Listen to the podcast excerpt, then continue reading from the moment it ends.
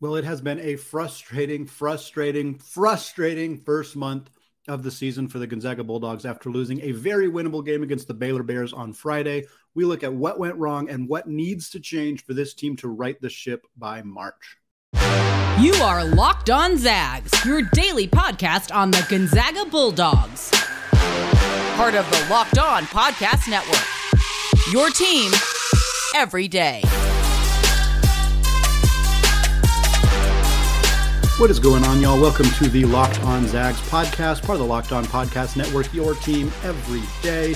I'm your host and longtime Gonzaga podcaster, Andy Patton, here to bring you daily reports through another season of Gonzaga Hoops.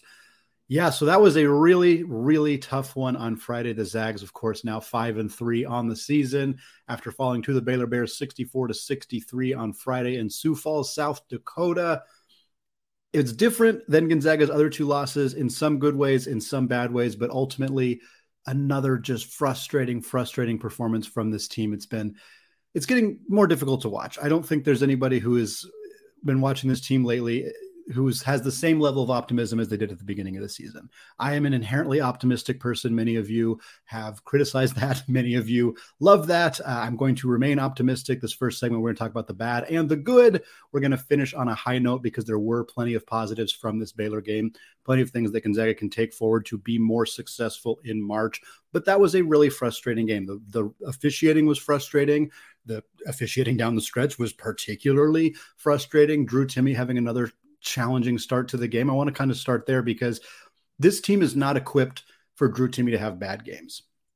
And that's not Drew's fault, to be clear. And it's not even necessarily uh, roster construction issues. Gonzaga brought back two players who were big parts of what they did last year in Julian Strawther and Rasir Bolton. Both those guys really, really struggled against Baylor. When when Drew has a bad game, you need your other players to step up.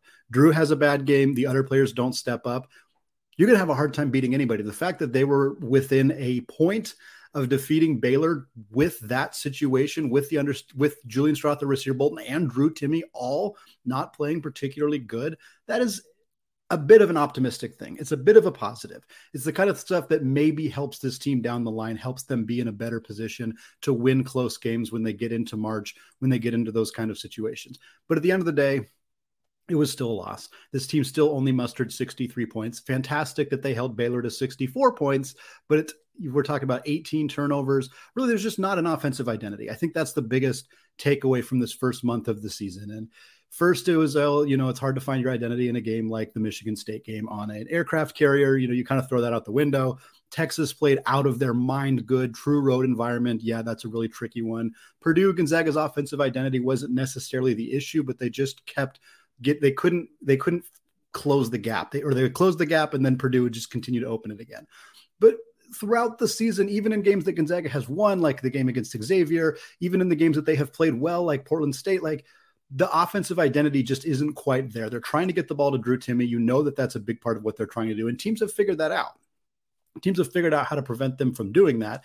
And Gonzaga doesn't have a go-to playmaker like Andrew Nembhard. They don't have another clear-cut offensive threat the way that Chet Holmgren was a true triple threat, a player you can get the ball to right under the basket, and he's going to score 80% of the time. You can get the ball to him, you know, 20 feet away from the basket. He's going to score 40% of the time. They don't have a player on this roster like that. Certainly, they don't have a player like that consistently. I think Julian Strawther can be a player like that. He can be a guy who can score efficiently around the rim and score well from beyond the arc, but he hasn't done that consistently. He's had good games, he's had bad games. And we just haven't seen that kind of consistent threat from him. That's the that to me that's a big part of it. Drew Timme scoring nine points, having five rebounds, taking six shots is obviously the biggest issue. At the end of the day, the improvements that Gonzaga can and likely will make Nolan Hickman's continued improvement, Malachi Smith stepping up, Ben Gregg, Anton Watson having nice seasons, presumed consistency improvements from Julian Strawther, Rasir Bolton. All of that is great and probably to some extent will happen, but none of it matters. None of it matters if this team cannot figure out how to get Drew Timme the ball consistently. That's it. Plain and simple. If they cannot get him the ball in positions to score consistently, they will not be close to the potential that this team has. That's it. We're seeing it with North Carolina, who's struggling to figure out how to get Armando Bacot the ball in situations to score. And look, North Carolina is not going to be ranked. I mean, the, the first team to fall out of the AP top 25 this early in a season after being ranked number one of all time. And part of their issue is struggling to figure out how to get their big men the ball. It's part of a larger conversation that can and likely will be had about the kind of pendulum swinging in college basketball. There's been so many dominant low post scores. Look at this year's kind of presumed National Player of the Year candidates. Now Zach Edey has stepped into that conversation, but preseason it was Oscar Tshiebwe, Drew Timme, Hunter Dickinson, Armando Bacot, Trayce Jackson Davis, all big, sturdy, low post scorers who don't have much of an offensive game.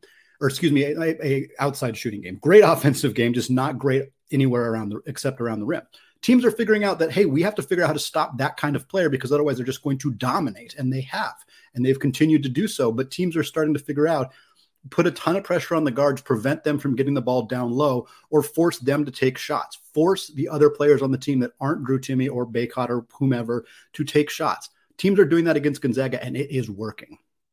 Drew Timme didn't make a field goal in the first half of this game. There are a lot of teams that beat Gonzaga if Drew Timme doesn't make a field goal in the first half Baylor barely did because, frankly, they didn't look all that good. And I think that's another frustrating part of this game is that Texas played the best game of their season, almost guaranteed.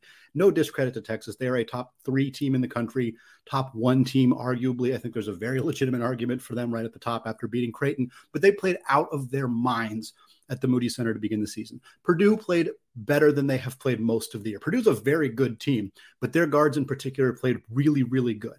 Baylor did not play well. It is hard to lose a game to a team that didn't play well.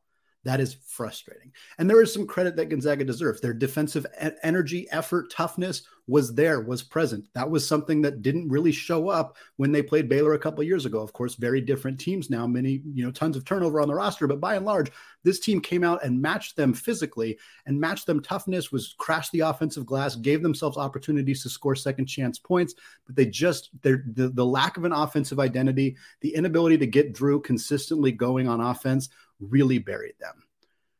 Factoring in, you know, six of 22 from deep, 27% there, 13 of 21 from the free throw line. When you lose a game by one point and you give away eight free throws, that is really, really devastating. Uh, and then, kind of the last bad point before segueing into the good is Nolan Hickman because he had a little bit of both. Nolan Hickman went 0 for 8 from the field, 0 for 4 from deep objectively, when your starting point guard doesn't score, it is a bad thing. It is hard to look at that any other way. But transitioning to some of the good things, Hickman also had eight assists and three turnovers. Three turnovers, not great, but considering Gonzaga's turnover issues as a whole, having five more assists than turnovers in a game that Gonzaga by and large struggled to, to generate anything offensively is a good sign. We are seeing Nolan Hickman continue to improve, continue to get better. Is he going to be ready to lead the charge in March? It remains to be seen. But games like this, even though the stat line is pretty ugly and that 0 for 8 really stands out in a game Gonzaga lost by one, I think you are seeing him continue to improve and get ready and be more prepared to be that guy in March. Beyond that, huge game from Malachi Smith. Needs to be celebrated. I know it's hard to celebrate a lot after a third loss this early in the season, but for the amount I have said it on the podcast, many other people have discussed this. Malachi Smith was only really playing well against not good opponents. We hadn't seen him show up against a good quality team. He did it. 28 minutes led the team, 16 points led the team, 5 of 11 from the field. Not great, but also not terrible. 5 of 6 from the free throw line in the game. Gonzaga really struggled at the line. Malachi Smith also only had one turnover. 28 minutes, one turnover against a tough, physical, athletic Baylor team. The concerns about can Malachi Smith play up against good teams are buried for now. Yes, Malachi Smith can play up against good teams. He can be Gonzaga's most productive guard against a team like Baylor. That is a hugely important piece of information for Gonzaga to have going forward. He needed to be that guy because Rasir Bolton had a horrendous game. Six turnovers, eight points for Bolton. That cannot happen. I do not think that will continue to happen. But the fact that Malachi could step in and be that guy in this game is really critical for the Zags. And then, of course, Anton Watson, Ben Gregg. 13 and 13 for Watson. He had six offensive rebounds, three steals, and a block. Tremendous performance from him. He missed five free throws, which is very detrimental to this team. I don't want to just harp only on the positives for him, but by and large, he was a big part of the reason Gonzaga remained in this game. Ben Gregg, five points, two boards, two steals in 17 minutes. Yeah, he had three fouls, but you know what? I'm okay with that. I am okay with this performance from Ben. I think we are seeing him since that Purdue game we have seen him blossom into the best version of Ben that we have ever seen, and, and frankly, as good of a version of Ben as I thought we might ever see, uh, certainly at least this season. So for him to be that guy in December, very critical for the Zags going forward. Well, there's not really any time for to dwell for the Bulldogs. They take on a sneakily dangerous Kent State team in their first home game since the season opener. More on that contest, but first, I want to tell you all about Omaha Steaks. The holidays are around the corner, and finding the perfect gift is tricky. Omaha Steaks makes it easy to send friends and family an unforgettable gift guaranteed to be loved. I've had relatives send me Omaha Steaks for a few years now, and it is a great way to keep the freezer stocked with quality meat for the next few months. I know you all have relatives you want to help out this holiday season, and Omaha Steaks is without a doubt the way to go. Go to omahasteaks.com and enter college into the search bar to order the perfect gift package. For $99.99, you'll get 24 entrees like the world famous bacon wrapped filet mignons, chicken breast, sides, desserts, and so much more. When you use the code college, you'll also get an additional eight Omaha Steaks burgers for free with your order. We've all heard the reports about shortages and shipping delays, so don't wait. Order the perfect gift package today at omahasteaks.com and you'll get eight free burgers when entering the code college. Achieve gifting greatness with Omaha Steaks. Incredible flavor, incredible value, and 100% guaranteed omahasteaks.com keyword college.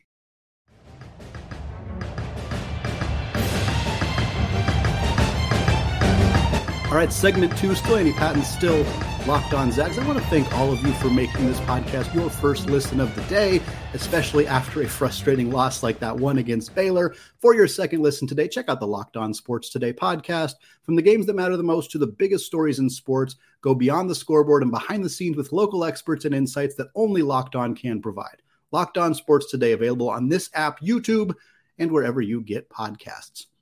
All right, like I said, no time to dwell. The Zags are moving on Monday night, 6 p.m. McCarthy Athletic Center. They take on the Kent State Golden Flashes. It is their first home game since the opener, November 7th against North Florida. It is wild to me that Malachi Smith and Efton Reid have only played one home game I, I was not not able to go find this information, but I cannot imagine there have been many seasons where their second home game of the season was nearly a month in. But Gonzaga has, of course, played a rigorous non-conference schedule. They've had their neutral site games. They, of course, had the MTE in Portland.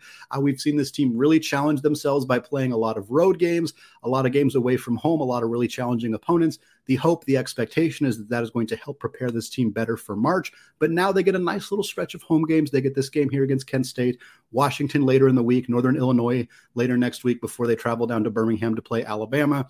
So a little bit of a chance to kind of right the ship, to set things up a little bit, get more comfortable at home, play some of those games, get the crowd back involved, all of that good stuff. This is also the Kelly Olynyk jersey hanging ceremony. Very excited for that as a person who was at Gonzaga every single year that Kelly Olynyk was at Gonzaga. He was one of my favorite players to watch. His development, his growth, his explosion as a senior, and what what that season ended up becoming because of him was a turning point in Gonzaga's program and, and something that personally means a lot to me. So I'm very excited to see this ceremony happen. But after that, the Zags got to go win themselves a basketball game, and they're not playing a particularly easy team. This Golden Flashes team is tough.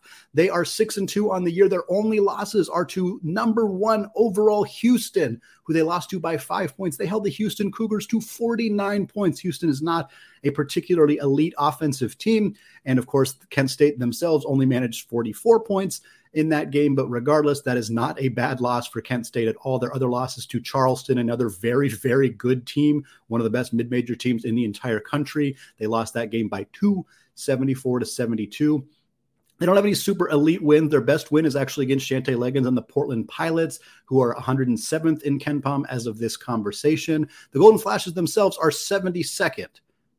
So this is not your typical buy game. This is not with no disrespect, this is not Northern Arizona or Alcorn State or Chicago State or any of those programs. This is a top 75 team in the country per KenPom. Teams close to them in the eight or in the KenPom rankings: Cincinnati, Wake Forest, BYU, Washington State, New Mexico, Butler. That's kind of the range of teams that we're talking about with this Kent State team per KenPom, once again, offensively, they are 104th in the country. Defensively, they are 53rd. So this is a borderline top 50 defense in the entire country. And per tempo, they are 54th. We'll talk about that a little bit more later in the show and how that could play out in this game.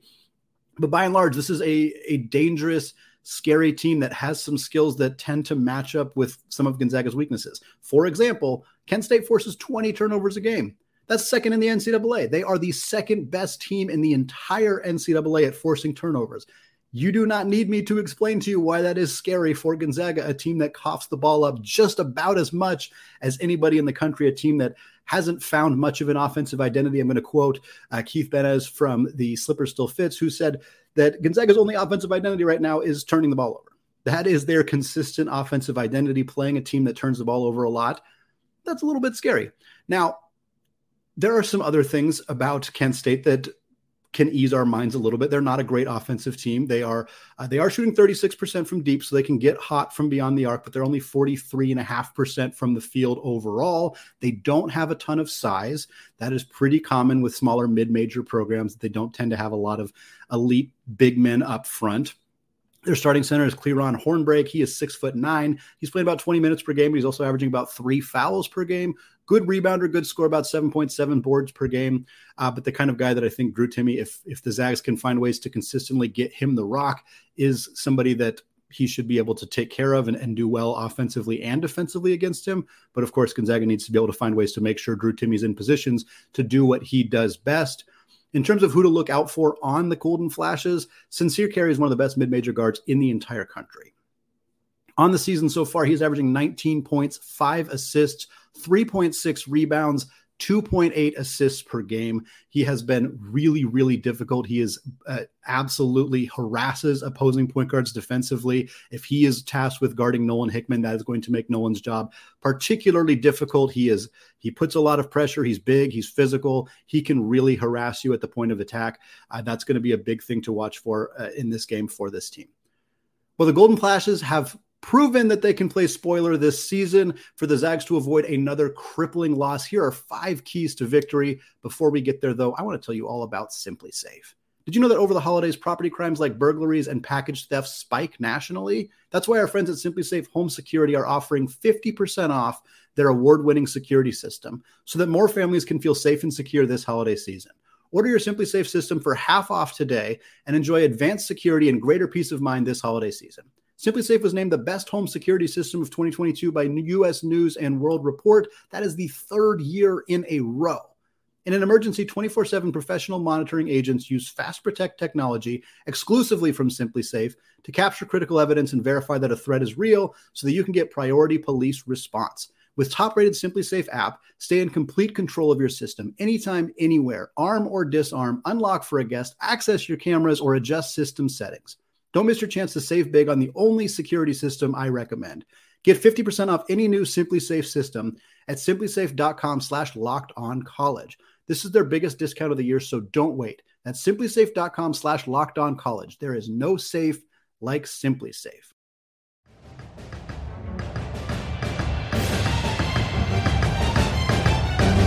All right, segment three, still Andy Patton, still locked on Zags, still focused on Monday night's game at the McCarthy Athletic Center against the Kent State Golden Flashes, a top 75 team per KenPom. Not your typical easy game for Gonzaga on the schedule. They did not give themselves very many of those contests this season. This is going to be a grinded out contest for the Zags against a good defensive team, team that likes to, to force turnovers. And that's what I want to talk about here is the five keys to a Gonzaga victory. Number one, simple. You got to take care of the basketball. This is not going to be easy in this game. Sincere Carry, like I said, three steals per game. I believe, yes, uh, Kent State, 11 and a half steals per game. They're, they're one of the best teams in the entire country at getting steals. They come out, they, they pressure opposing guards, poke the ball away, get out in transition, score a lot of buckets that way. If Gonzaga's, if Gonzaga cannot take care of the basketball, if we're looking at another game where there are 18 to 20 turnovers, this game is going to be a lot closer than it needs to be. I believe Gonzaga is going to be able to play good enough defense on Kent State to hold them to a score that Gonzaga should be able to top. Let's put it that way. I don't think we're going to see Gonzaga get out into the 80 90 range that we've seen them do in previous games, particularly against opponents like this. But I don't think that they're going to even need to score more than, say, 65 points to pull out a victory in this one. I think they'll probably score more than that. But ultimately, it's one of those games where taking care of the basketball has been a challenge for the Zags all year long. That is not a secret. It is one of the most openly known things about this Gonzaga basketball team so far this season. You can bet that Kent State has watched tape of every game. They know what frustrates Gonzaga. They know what causes them to turn the basketball over. They're going to come out there and try to do that. This is going to be a big game, in particular for Nolan Hickman to take good care of the basketball, to get Gonzaga into their offensive sets, to control the pace of the game and not let Kent State's guards frustrate them early on and force them into unnecessary turnovers. Next up, obviously a big key for this game, a bounce back from Drew Timme. It's pretty darn rare for Drew Timme to have two bad games in a row. If Gonzaga can get him the basketball, and that's the key, that's the key right there. If Gonzaga can get him the basketball, he's going to have himself a good game. I think that even through double teams, he'll be passing out. Single coverage, he's going to go to work. I, I expect a big game from Drew Timme. He does not like not being the guy. He does not like having situations where he is the reason that Gonzaga didn't play well. There's a lot of reasons that Gonzaga lost to Baylor. Drew Timme was not necessarily the biggest culprit. Him only taking six shots was a problem, but not necessarily his fault. But I can guarantee you that he is mad, he is pissed, and he's going to come out and drop a bunch of points, assuming – Gonzaga can get him the basketball. Kent State knows that they can't match up with Drew Timme one on one on the block. They're not stupid. They understand that. They're probably going to send double teams at him as soon as they possibly can, and that's probably the right thing to do. But the best strategy to beat Gonzaga is not let them get the ball to Drew Timme, and you can bet they're going to be doing that a lot pressure at the top of the key, forcing Gonzaga's guards to get rid of the basketball, uh, forcing probably Anton Watson to make a lot of those entry passes from the top of the key, which isn't necessarily a bad thing, but it doesn't give Drew as much opportunity to fight for different angles on the block and getting the ball in better positions to score.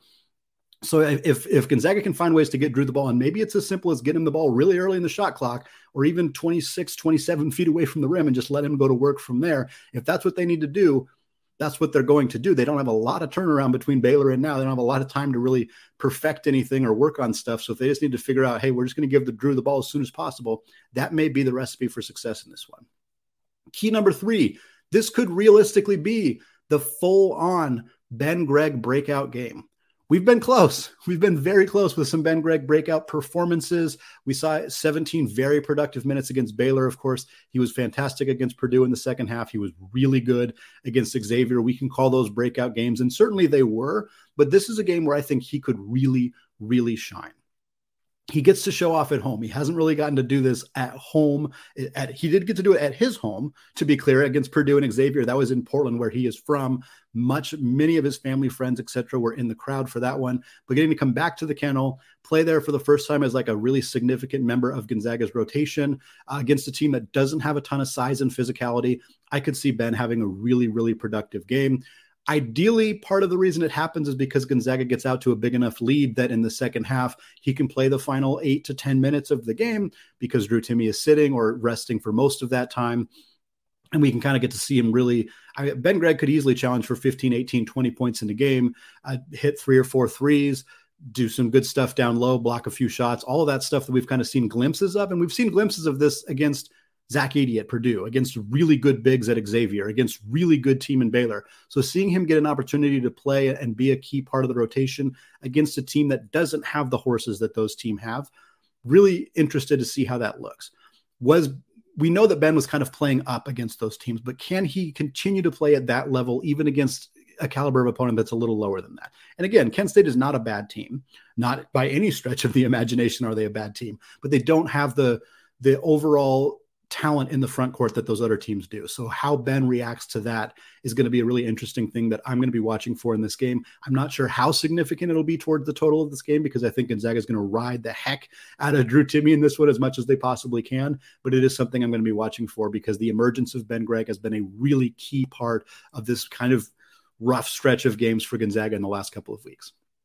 Number four, the battle of the tempo between these two teams. Per KenPom right now, as we're having this conversation, the Zags have the 45th highest tempo in the country. Ken, or excuse me, Kent State 54th. So very, very close. Gonzaga, that is very low for the Zags. They are typically in the top five. They are typically in the top two for tempo. It just hasn't been the situation this year. Uh, it's in partly because of matchups, it partly just because they have been really focused on crashing the the defensive glass and sending three or four guys to crash the glass as opposed to sending only two guys. Like last year was very easy to go tempo because you just kind of assumed that Chet Holmgren would gobble up the vast majority of rebounds. He was capable of bringing the ball up himself. He's also capable of making really good, really quick entry or uh, outlet passes to get out into transition.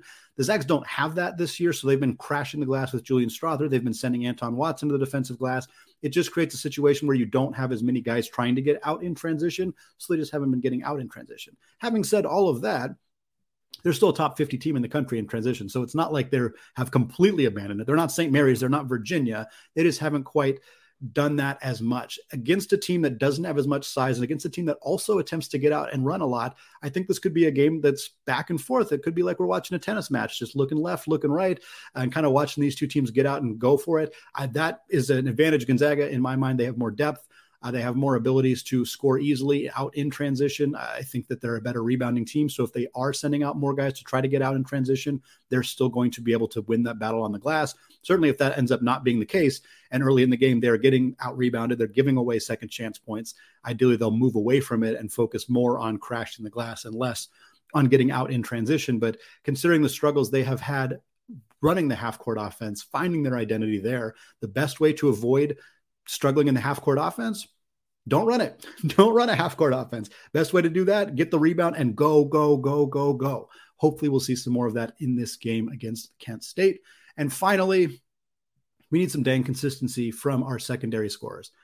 You, you, could argue that we need some consistency from Drew Timme, but by and large, Drew is fairly consistent. The Baylor game notwithstanding, he has had a couple other struggles this season. He has not been the player that we've seen from him in the past, and he is adjusting to not necessarily a new role for him, certainly more pressure on him and less talent around him in the front court because he does not have a Chet Holmgren, which is you know no, not a, not really a replaceable player necessarily. But we, Julian Strawther has not been consistent this year. When he is good, he is fantastic he was very, very good against Xavier. There's a chance they don't win that game without Julian Strawther. They should have won that game by 12 or 15 points. They let, they, excuse me, they let the Musketeers get back into that game. Only ended up winning it by four, and mostly because Julian hit two huge threes in the final two minutes of that game to give them a victory.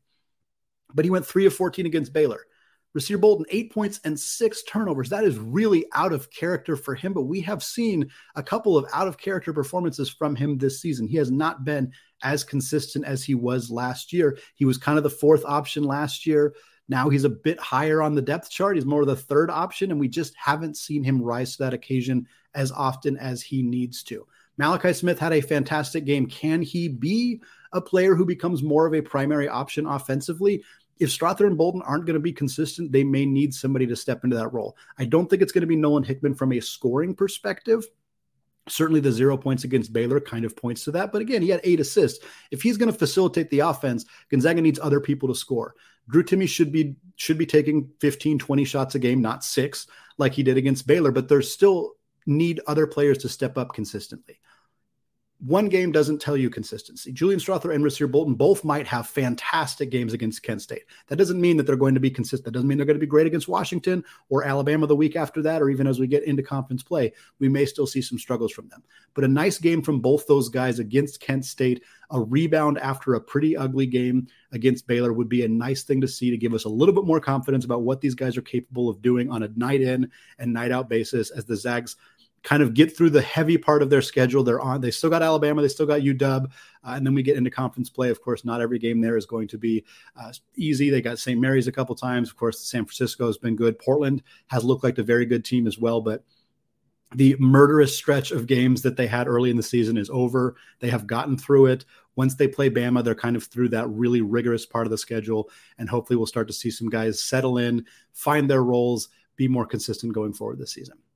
Well, that is going to do it for me today. Plenty of reaction to the Kent State game coming on Tuesday's show. Also, check out the new podcast, Locked on College Basketball, a national show all about college hoops with myself and co host Isaac Shade of Locked on Tar Heels. It is available wherever you get podcasts. It is also available on YouTube. So go hit that big red subscribe button if you haven't done so yet. Finally, thank you again to all of you who made Locked On Zags your first listen of the day. For your second listen, check out the Locked On Sports Today podcast, the biggest stories of the day, plus instant reactions, big game recaps, and the take of the day. Available on the Audacy app, YouTube, and wherever you get podcasts.